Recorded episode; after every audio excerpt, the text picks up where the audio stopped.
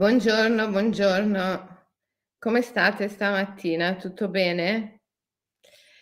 Allora, carissimi, ho pensato che le dirette con le favole di potere sciamaniche sono, sono molto forti e quindi ne farò solo un paio alla settimana. E poi le altre due, gli altri due giorni della settimana, il mercoledì e il giovedì, li dedichiamo a eh, parlare degli argomenti che voi mi scrivete o mi richiedete. Eh? Su Instagram abbiamo lanciato eh, questa mm, bellissima, questo bellissimo dialogo con voi, per cui voi potete scrivere gli argomenti di cui volete che io parlo, ma anche su Facebook se volete scriverlo nelle chat va benissimo, scrivetelo dove vi pare, c'è qualcuno che ce l'ha scritto anche via mail. E, ehm, e così il lunedì e il martedì trattiamo una favola sciamanica, una favola di potere. E il mercoledì e il giovedì ehm, trattiamo un argomento che voi eh, mi richiedete. Per esempio, tra eh, i vari argomenti che mi hanno le mie Dragons elencato e che voi avete chiesto, c'è quello dei corpi eh, sottili. Selene, parlaci dei corpi sottili. Eh, dei corpi sottili ne ho parlato in, in, diversi libri, tra cui indimenticabile Le carte dei Nat. Eh, a proposito, se voi volete utilizzare, imparare a utilizzare molto bene le carte dei NAT, ricordatevi che la eh, dottoressa Paola Bertoldi tutti i lunedì sera fa questo, questo corso eh, online, sono 37 lunedì perché sono 37 in NAT e ehm, so che molti di voi usano i NAT proprio professionalmente perché siete magari psicoterapeuti, immaginalisti però, medici, immaginalisti però, o, um, o ma insegnanti di yoga, uh, counselor, coach e utilizzate i NAT con i vostri coach e con i vostri uh, clienti. Aki, che cosa stai mangiando? Sto mangiando qualcosa. Ah, ma è un, resto di un ossicino che ti ho dato ieri. Ah, ecco. ehm, no, perché non si sa mai che cosa c'è in bocca. ehm, a te interessa Roberto, la, Roberta la sessualità? E eh, parleremo anche di quello. Un po' l'abbiamo trattato nelle dirette passate. Ecco, quindi mh, mm, eh, oggi parliamo dei eh, corpi di luce. Dicevo, ne parlo nel libro delle carte dei Nat, ma, ehm, ma anche in altri libri ho accennato a questo argomento. E mi ricordo che è un argomento che mi ha sempre interessato moltissimo, mi ha sempre affascinato moltissimo.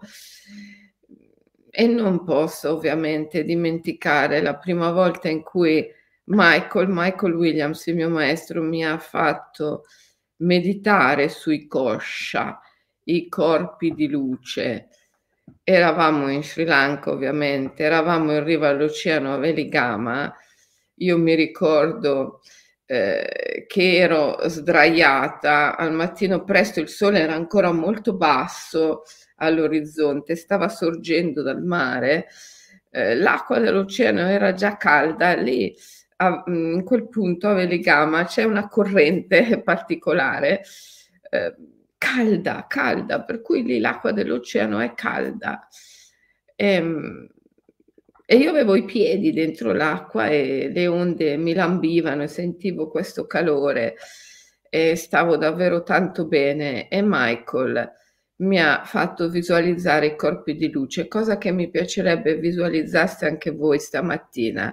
Non pretendo che, siete, che siate sdraiati su una spiaggia con i piedi nell'oceano e l'acqua calda che vi lambisce, ma eh, sicuramente è, è, mattino, il sole sta sorgendo e eh, siete in un luogo confortevole che magari è la vostra casa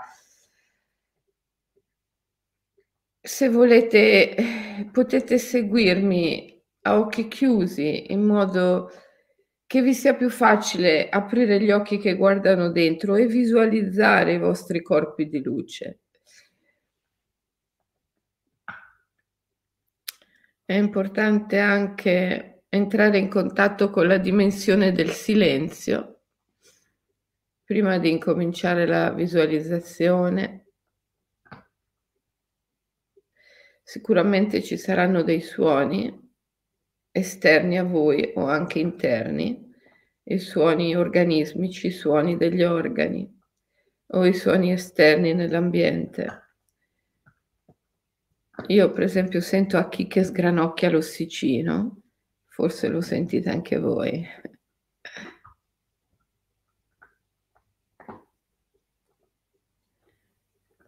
Ascoltate i suoni e trasformateli nel silenzio. Ogni suono può essere trasformato nel silenzio. Ogni suono può essere trasformato nel silenzio. Basta svuotarlo del suo significato. Non ricondurlo a nulla. Ascoltare il suono come pura vibrazione senza dargli alcuna interpretazione, alcun significato.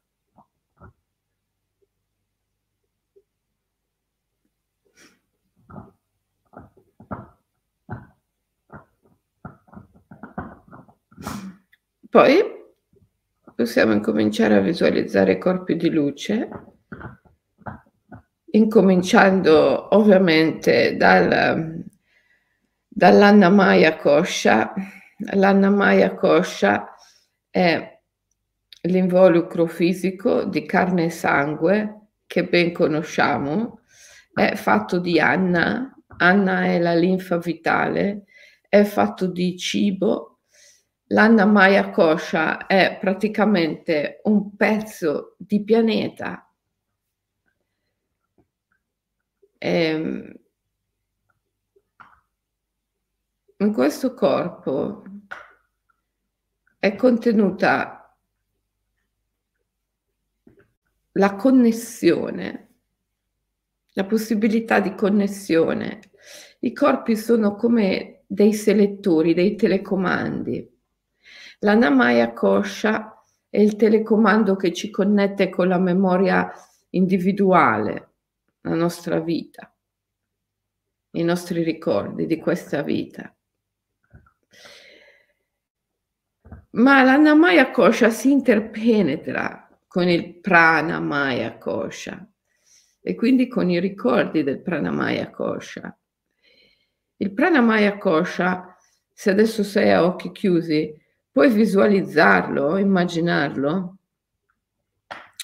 come un meraviglioso involucro di luce dai molti colori che interpenetra il tuo corpo di carne e sangue, ma è più vasto di questo, si estende a circa 7 centimetri oltre i confini del corpo fisico. Questo è il Pranamaya Kosha. Se magari proprio in questo momento cerchi di intensificare un pochino di più il tuo respiro, puoi sentire come il respiro sia proprio il veicolo del prana a mezzo del respiro tu muovi, sposti il prana, l'energia sottile. Immagina il tuo pranamaya kosha, questo involucro dai molti colori, che interpenetra l'annamaya kosha, il corpo di carne e sangue, ma si estende oltre adesso di circa 7 centimetri. È un corpo di luce dai molti colori e, e cerca di vedere se ci sono delle zone opache più opache, delle zone dove l'energia si interrompe e con il tuo respiro puoi spingere l'energia in queste zone in modo da curare il tuo pranamaya kosha. Se ci sono zone d'ombra puoi intensificare l'energia a mezzo del respiro.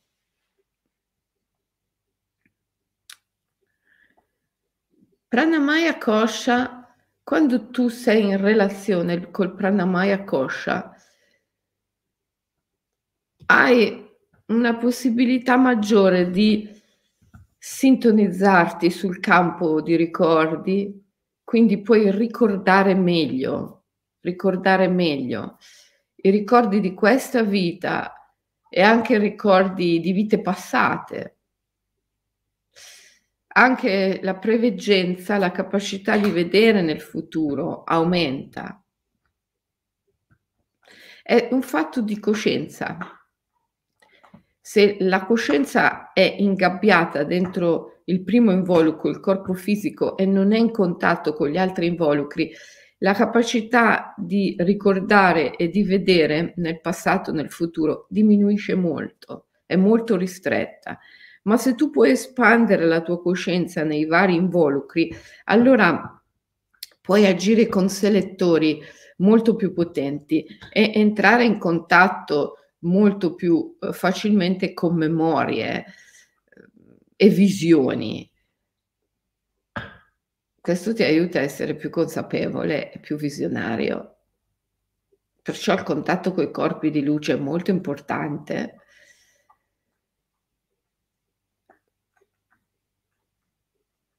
E ti, ti sto elencando i kosha, i cinque kosha secondo la tradizione vedantica.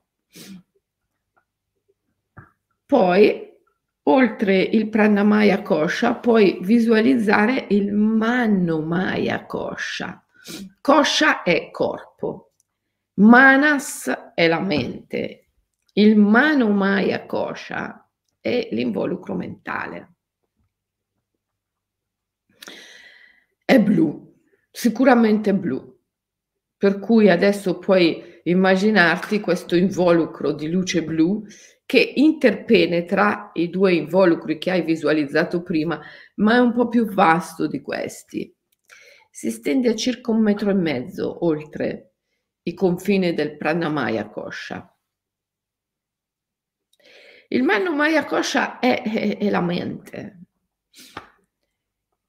È, è un corpo di luce blu, ma generalmente è lento e pesante perché generalmente la mente è identificata con l'io.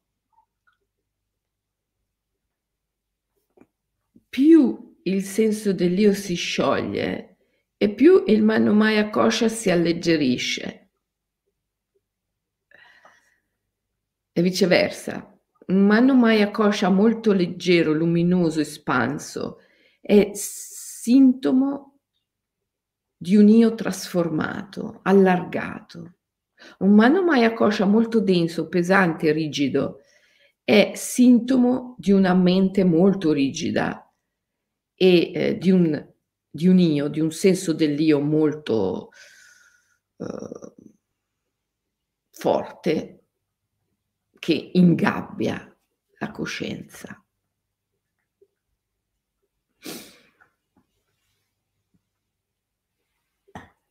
Manu Maya Kosha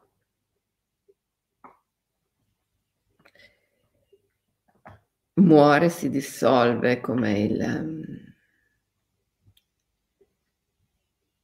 il Prana Maya Kosha e l'Ananda Maya Kosha.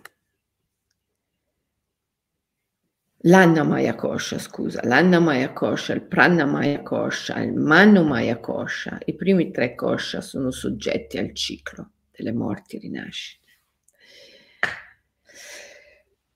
Poi abbiamo il Vignagna Maya Kosha. Il Vignagna Maya Kosha è un involucro dai molti colori, anch'esso, interpenetra i tre involucri che hai visualizzato prima, ma è molto, molto più espanso. Il Vignagna Maya Kosha è l'involucro della Buddhi, l'intelletto, la mente superiore. Noi la chiameremmo la mente poetica, il pensiero del cuore. È la mente del sé, al di là dell'io. Quindi più la coscienza lascia la propria identificazione col senso dell'io per raggiungere l'unione con il sé. Il sé è quel, quella condizione in cui tu sei distinto ma non, non separato rispetto al tutto, mentre l'io è la condizione in cui sei distinto e separato dal tutto. Più la coscienza si evolve lasciando la dimensione dell'io per entrare nella dimensione del sé e più questo Vignagna Maya Kosha prende forza, diventa lucente, luminoso, potente. E siccome il Vignagna Maya Kosha interpenetra tutti i corpi che hai visualizzato in precedenza, anche tutti i corpi che hai visualizzato in precedenza si trasformano, diventano potenti, lucenti, luminosi. Anche il Manno Maya Kosha, che è la, l'involucro mentale ordinario, diventa, come dicevo prima, più leggero, più luminoso. E infine c'è l'Ananda, l'Ananda Maya Kosha. Eh, è interessante, no? Ananda, Maya, Kosha. Tutti sono composti da queste tre radici, Vignagna, Maya, Kosha. Prana, Maya, Kosha. Mano, Maya, Kosha. Tre radici. Ananda, Maya, Kosha. Ananda è la gioia. Maya è l'illusione. Kosha è il corpo. Tutti questi corpi, coscia, sono maya, cioè sono illusori, sono sogni, sono proiezioni. Mm. Non c'è niente di sostanziale o oggettivo.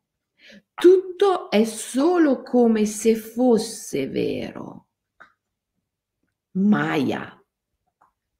Questi kosha sono maya, impressioni.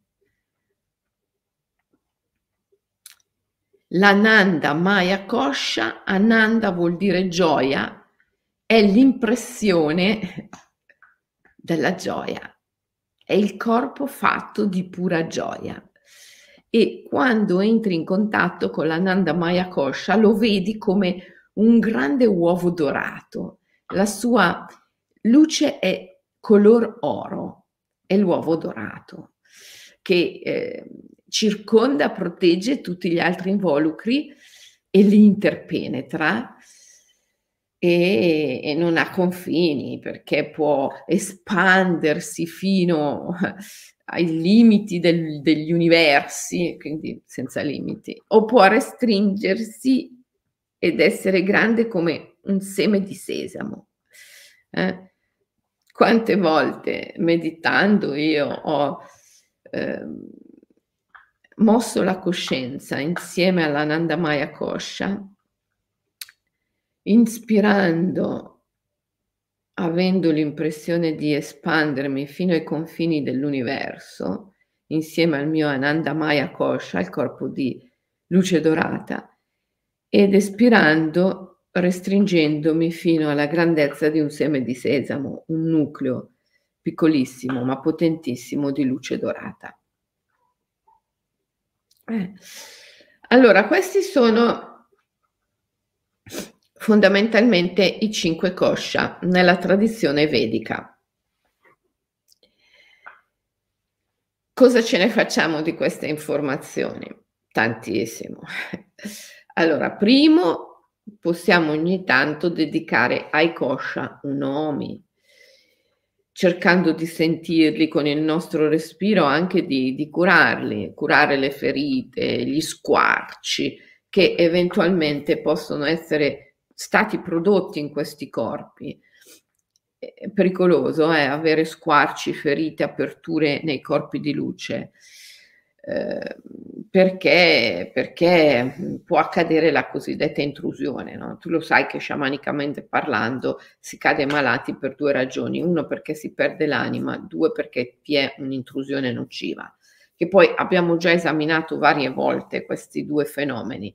L'intrusione nociva è l'intrusione dell'idea che qualcosa possa nuocerti, quindi in verità è sempre l'intrusione di una paura. E eh, di fatto quando i corpi di luce hanno degli squarci, delle crepe, dei, de, delle ferite, può entrare l'intrusione nociva, cioè la paura l'idea che qualcosa possa nuocerti. Quindi è buona cosa ogni tanto, ogni tanto fare un nomi in cui eh, a mezzo del potere della, mm, dell'immaginazione, che è uno dei più grandi poteri che possediamo, a mezzo del respiro, noi ci occupiamo dei nostri coscia e se vediamo che ci sono zone d'ombra dove la luce non è così brillante o addirittura buchi, ferite, squarci, dobbiamo andare col respiro a spostare, a muovere l'energia, portandola lì in quei punti per rimarginare le ferite, intensificare la luce e così via. E eh, questo magari è nomi che facciamo oggi. Eh? Um, ma al di là di questo, che comunque è importantissimo, importantissimo, um, essere in contatto con i nostri corpi eh, sottili um, è, è molto utile perché? Perché diminuisce il senso dell'oggettività, del materialismo, ci aiuta tanto a smaterializzare, depersonalizzare, deletteralizzare la nostra esperienza di vita e di morte. E questo è fondamentale, questo è fare anima. Se qualcuno mi chiede cos'è fare anima, fare anima ragazzi vuol dire smaterializzare, depersonalizzare e deletteralizzare la nostra esperienza di vita. Deletteralizzare significa che ok, sei nato, ok, morirai, ma è solo come se fosse vero. È solo come se fosse vero, è un sogno, è un'apparizione, è un'impressione, è Maya, appunto, Maya, ok? Solo come se fosse vero. Depersonalizzare vuol dire sciogliere le sbarre di questa gabbia tremenda che è il senso dell'io, che originariamente è stato portato in essere dalle grandi religioni abramitiche mm, ai fini del sacro, della salvezza. Gesù il Salvatore, eh, Steiner nell'Apocalisse dice è descritto come colui che ha in bocca la lama a doppio taglio. Certo, eh, Gesù mm, rinforza, no? porta in essere in modo molto forte il senso dell'io, ma ai fini del sacro, dell'amore per Gesù io è inseparabile da amo. Io mi do, io mi offro, io amo. Quindi il senso dell'io viene portato in essere dal Salvatore ai fini della salvezza, ai fini del, della capacità di darsi, di offrirsi, di amare consapevolmente. Eh, poi però il mondo tra, stravolge, stravolge questo principio, eh, lo stravolge completamente e, e lo trasforma in una gabbia della coscienza. Il senso dell'io, l'io ha un senso solo se e quando è associato al verbo amo. Io amo, questo ha senso, io mi do, io mi offro il sacrum facere, il sacro, io amo. Questo ha senso, ma quando associ l'io a qualsiasi altro verbo, diventa una gabbia. Ecco perché è l'arma a doppio taglio, la lama a doppio taglio.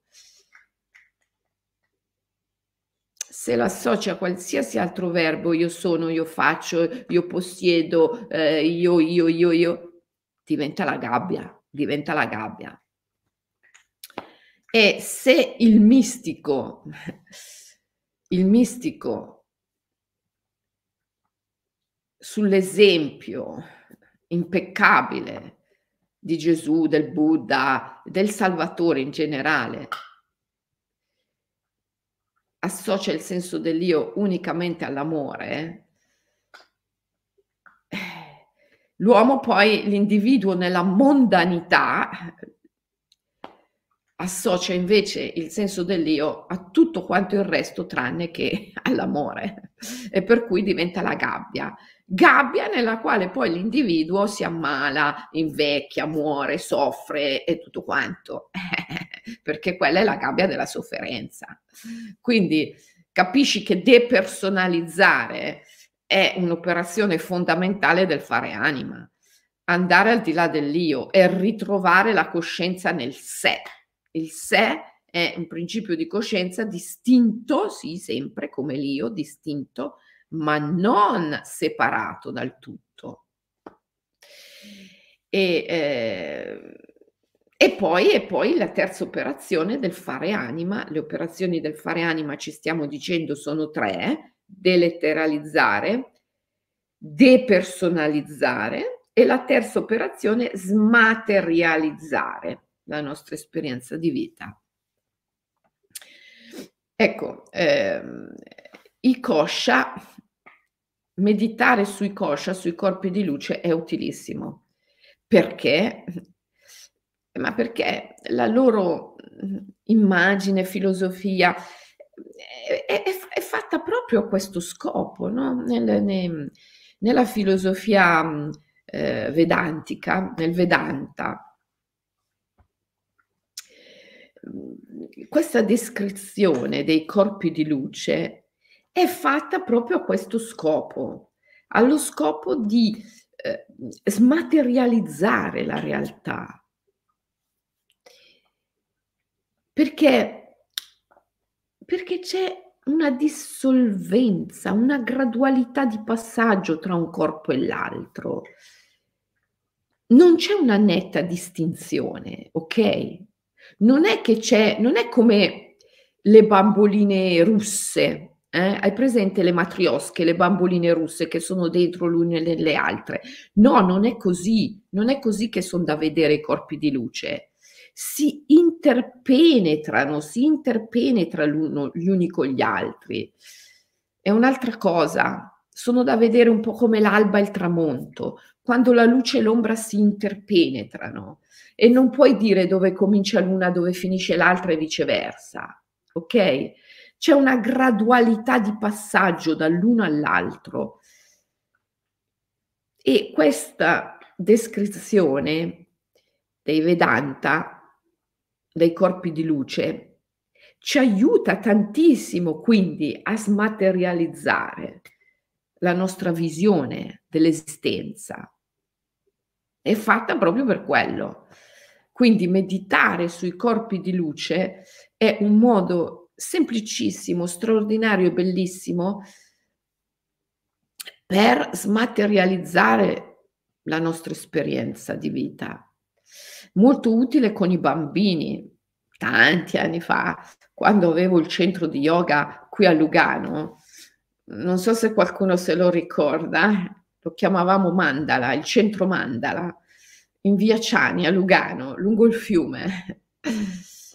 ecco, ehm, l'ho tenuto per poco perché poi io sono nomade, quindi cioè, fondamentalmente avere un centro fisico eh, non, era, non, era, per me. Io, io sono nomade, io eh, poi devo poter vivere un po' qui, un po' lì, un po' là, un po' dappertutto, no? Quindi, eh, però ce l'ho avuto questo centro, no? il centro Mandala. Facevamo anche corsi per i bambini, corsi di yoga per i bambini e di meditazione per i bambini. Una delle cose più utili era eh, far visualizzare ai bambini i corpi di luce, perché così loro si, fin dalla, dal, dalla loro giovane età imparano no? ad avere una prospettiva di se stessi e quindi poi dell'esistenza, perché una è la proiezione dell'altra, vero? Quindi avere una prospettiva meno materialistica.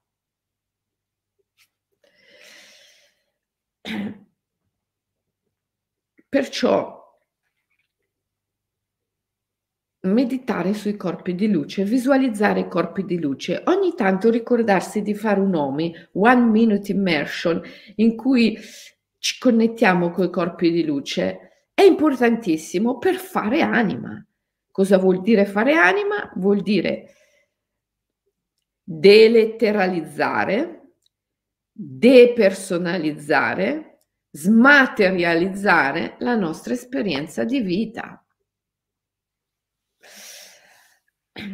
E, e questo è fondamentale, no? Anche perché eh, ti aiuta a vivere con meno paura, meno paura. Una cosa semplice visualizzare i corpi di luce, meditare sui corpi di luce, ma molto molto importante. Mm, io con Svetlana adesso ci siamo messi in testa di perché c'è la guerra. Svetlana non lo sapeva, adesso lo sa, che c'è la guerra in Russia, dove lei vive peraltro.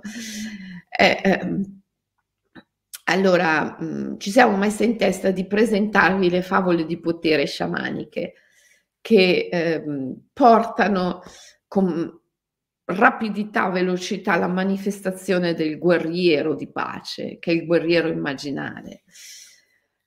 Eh, però effettivamente mi rendo conto, anche dai vostri commenti, così via, che non è una cosa facile, eh? non è una cosa facile.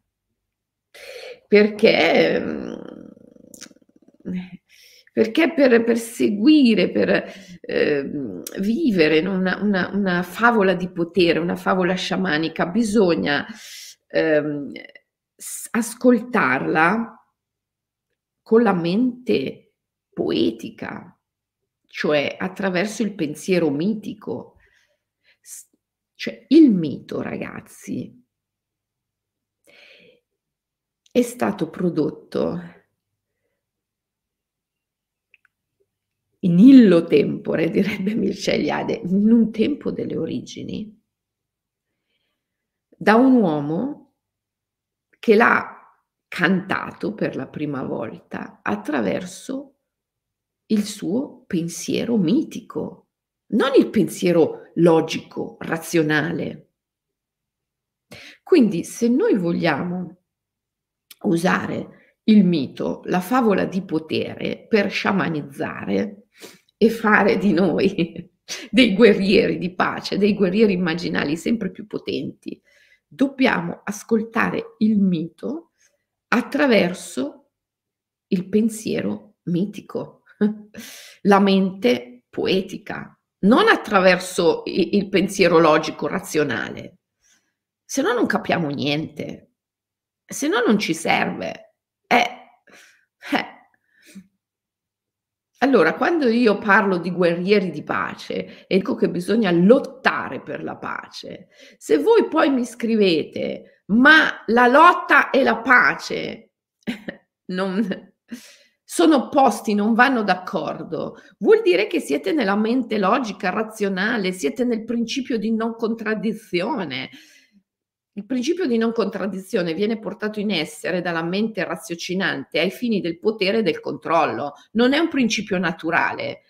Nella mente della grande madre A e B sono veri simultaneamente è soltanto nella mente ehm, logico-razionale che è costruita ai fini del potere e del controllo, che se è vero A non può essere vero simultaneamente anche B.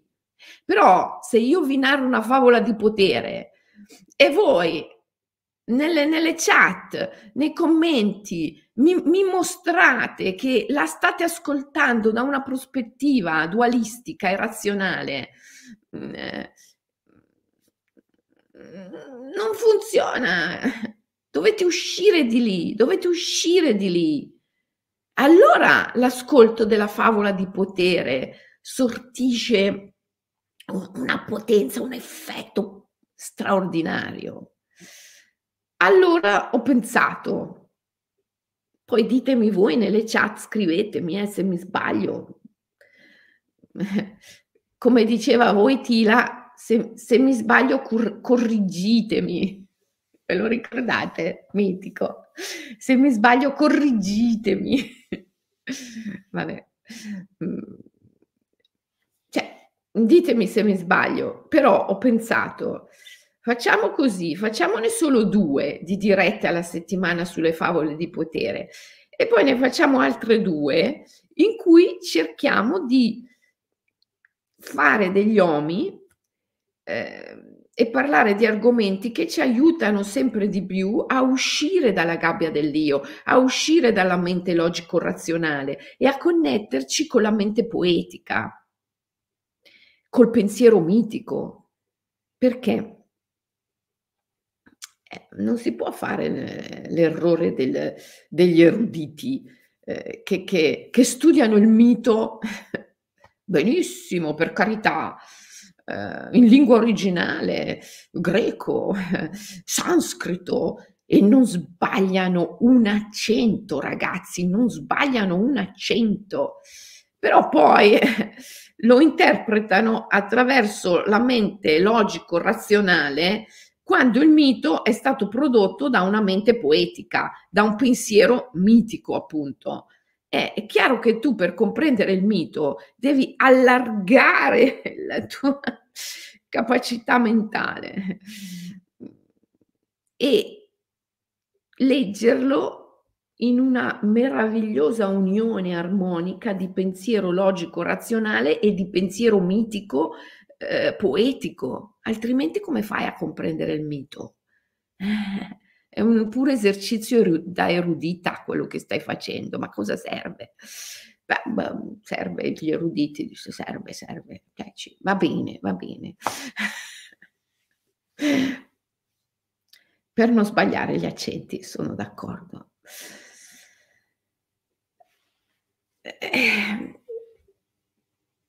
Però io mi aspetto dagli immaginalisti una mente poetica, una capacità di ascoltare la favola di potere con un pensiero del cuore e non con un pensiero razionale, logico, ok? O non solo perlomeno.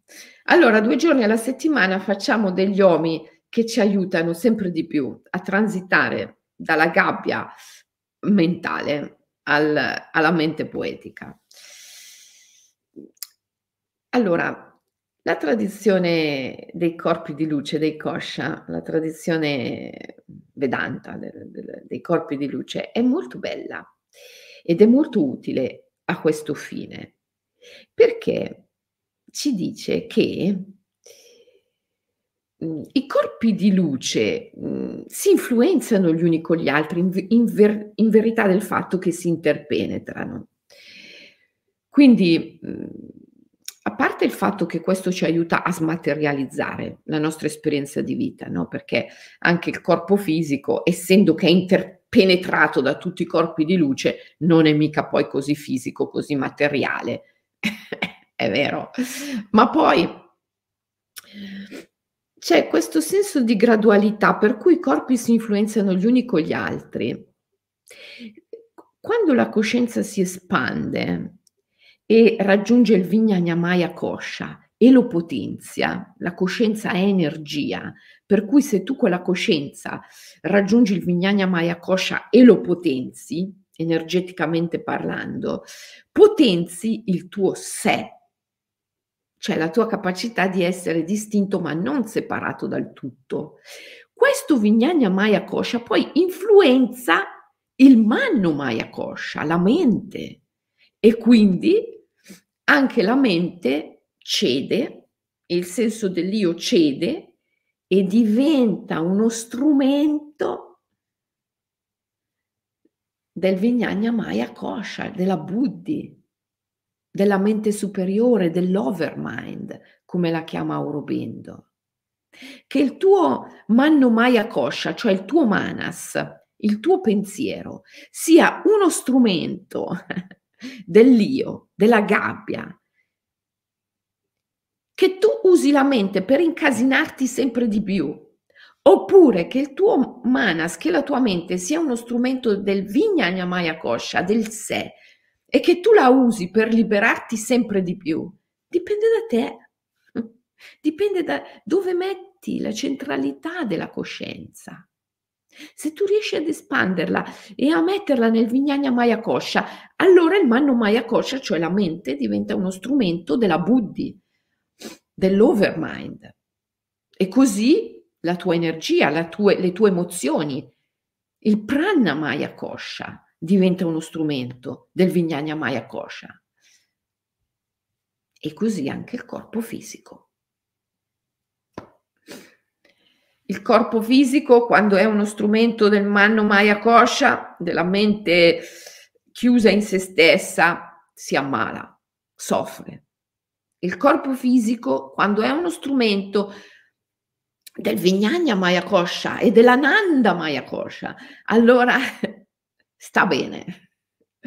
Perché la Nanda Maya Kosha, Ananda, il corpo di gioia,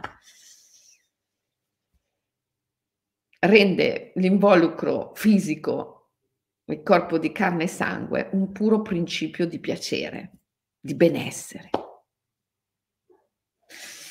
Allora ragazzi, oggi facciamo questo OMI, siete d'accordo, sui coscia, i corpi di luce.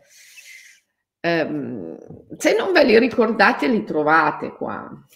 Comunque ve li riassumo. Eh? Li trovate qua, li trovate anche in altri miei libri, mi sembra, ci credo ci riesco, e anche yoga sciamanico sono elencati. L'Anna Maya Kosha, involucro di carne e sangue. Anna è la linfa vitale del corpo fisico, corpo di carne e sangue, fatto di cibo, un pezzo di pianeta. Anna Maya Kosha. Si interpenetra col Pranna Maya Kosha, corpo dell'involucro emotivo, energetico, ok? Fatto di prana, energia, un involucro dai molti colori.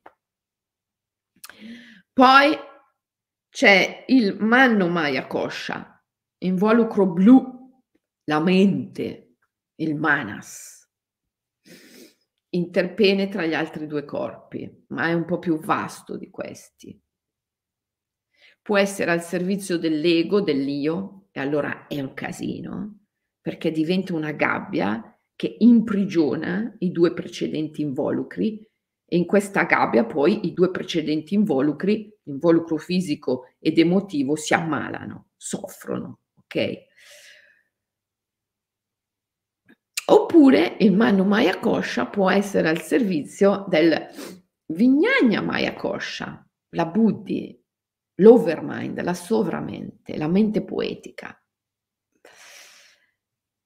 Allora si espande, libera il corpo fisico, libera il corpo emotivo, che diventano a diretto contatto con il Vignagna Maya Kosha. E allora stanno bene, hanno intuizioni, sensazioni, tutti i sensi diventano più lucidi, la memoria anche si espande. Ti ho detto, il corpo fisico è il selettore delle memorie individuali, il Pranamaya Kosha è il selettore delle memorie individuali e delle vite passate. Il Manno Maya Kosha può essere il selettore della memoria della genia, della stirpe. Il Vignagna Maya Kosha addirittura è il selettore che ti può connettere alla memoria della specie, enorme, enorme, ti dà una conoscenza enorme. E infine la Nanda Maya Kosha ti connette con tutta la memoria planetaria, con l'anima del mondo, con il pianeta. Per cui espandendoti nei vari corpi aumenta tantissimo anche la tua capacità di conoscere, di vedere, ricordare e prevedere. E, ehm, quindi il Vignagna Maya Kosha, la Buddhi, la mente superiore, la, l'overmind, la mente poetica, che è la mente che poi funziona in sintonia con la fede e, e con l'amore, ok? Non solo con l'analisi. E infine l'Ananda Maya Kosha, l'uovo dorato, che protegge, avvolge tutto, ma anche interpenetra. Allora, io direi facciamo un OMI oggi in cui visualizziamo tutti questi involucri, corpo di carne e sangue, corpo dai molti colori, corpo di emozioni, corpo blu, il corpo della mente, il manas, un nuovo corpo dai molti colori ma più espanso, Vignanyamaya Kosha, il corpo della mente poetica, e poi l'Ananda Maya Kosha, l'uovo dorato che interpenetra tutti gli altri. E per un minuto, per un minuto cerchiamo di respirare più profondamente, muovendo con il respiro l'energia al fine di rendere questi involucri più lucenti, più brillanti. Se per caso in questo minuto ci accorgiamo che c'è una ferita, uno squarcio da qualche parte, dedichiamo per favore un altro minuto con il respiro a spingere energia, spingere energia verso quel punto dove abbiamo percepito la ferita al fine di guarirla. Eh? L'immaginazione è grande, uno dei nostri più grandi poteri. Insieme al respiro possiamo muovere il prana e rimarginare le ferite. Se non basta un minuto ne facciamo due consecutivi e almeno tre volte al giorno oggi, ok? Questo ci aiuta tanto. Molto semplice, ma molto importante per fare anima. Ok? E ci vediamo domani. Intanto scrivetemi nei commenti, nelle chat, come ti accorgi che c'è uno squarcio. Hai l'impressione di tu devi immaginare l'involucro e poi hai l'impressione di, l'impressione di, ok? Come vedi l'invisibile? Eh, devi avere l'impressione di, ok? L'impressione di. Dovete fidarvi dei vostri sensi sottili. Ci vediamo domani. Intanto oggi fate questo, scrivetemi un po' nelle, nelle chat le vostre impressioni, ok? E, ehm, magari non sembra, oppure sembra anche, io leggo sempre molto attentamente, do molta importanza a questo, perché poi procedo, voglio procedere insieme a voi, no? a seconda di come sento eh, percepisco, ho l'impressione che mi seguiate. Ok? Dai, praticate, praticate, praticate e ci vediamo domani, che adesso sono le 8 e ho la masterclass dello, dello yoga sciamanico. Eh? Ci vediamo domani. Ah, ehm, chi, per chi partecipa eh, venerdì, sabato e domenica al corso di mindfulness, di meditazione, i link ehm, per entrare, mh, mm, le istruzioni meglio, le istruzioni per partecipare vi verranno date mh, mm, in genere poco prima dell'inizio del corso, perché così raccogliamo tutti. Per cui tranquilli, eh, che vi arrivano. Ciao ragazzi, a domani.